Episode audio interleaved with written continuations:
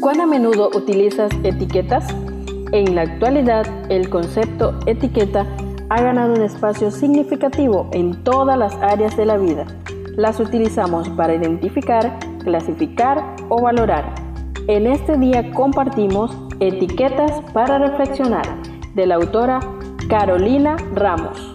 365 reflexiones agrupadas bajo 7 etiquetas. Querido joven, descubramos la etiqueta para hoy.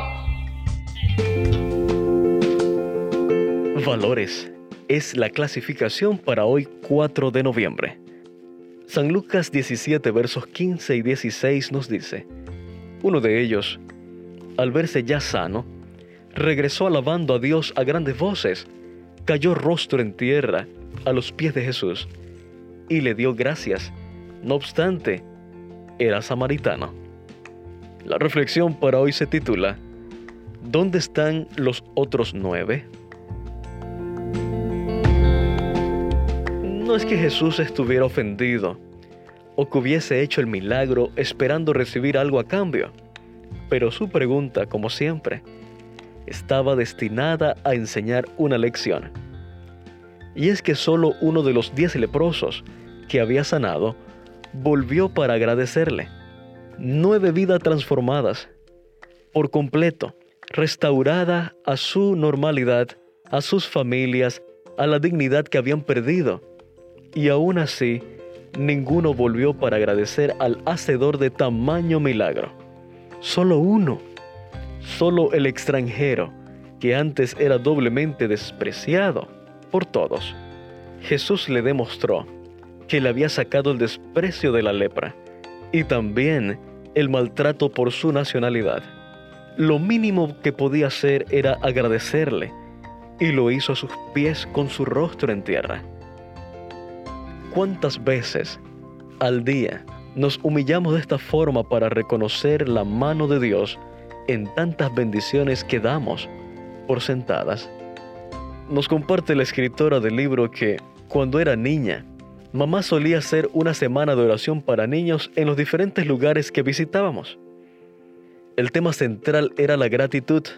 Cada día de la semana agradecíamos por el amor de Dios con cantos alusivos y con historias bíblicas y modernas que nos recordaban este valor tan importante y a veces tan pasado por alto. Cuando llegué a sexto grado, le pedí permiso a la maestra para hacer esa semana de oración para mis compañeritos. Así que por una semana dedicamos la hora de Biblia a recordar todo esto que tan bien había aprendido. Pero al crecer, noté que muchas veces caigo en la misma conducta que los nueve leprosos limpios ¿Te das cuenta? Hoy te sugiero, querido joven, que hagas una lista de cosas por las que te sientes agradecido, que ores y le agradezcas a Dios por ellas, mencionándolas una a una, que se las cuentes a otros y busques alguna forma de recordarlas constantemente. Hay un himno muy conocido llamado Cuenta tus bendiciones. Dos de las versiones que más me gustan son las de Arauto do Rey, Conte a Bendizao, con su videoclip, y Sebastián Dimray, Count Your Blessings, o su versión original en francés, Compte les bienfaits. Querido joven, puedes escuchar estas versiones, hacer tu lista y caer de rodillas ante Jesús, que también se acercó a visitarte y restaurarte sin importar de dónde vienes.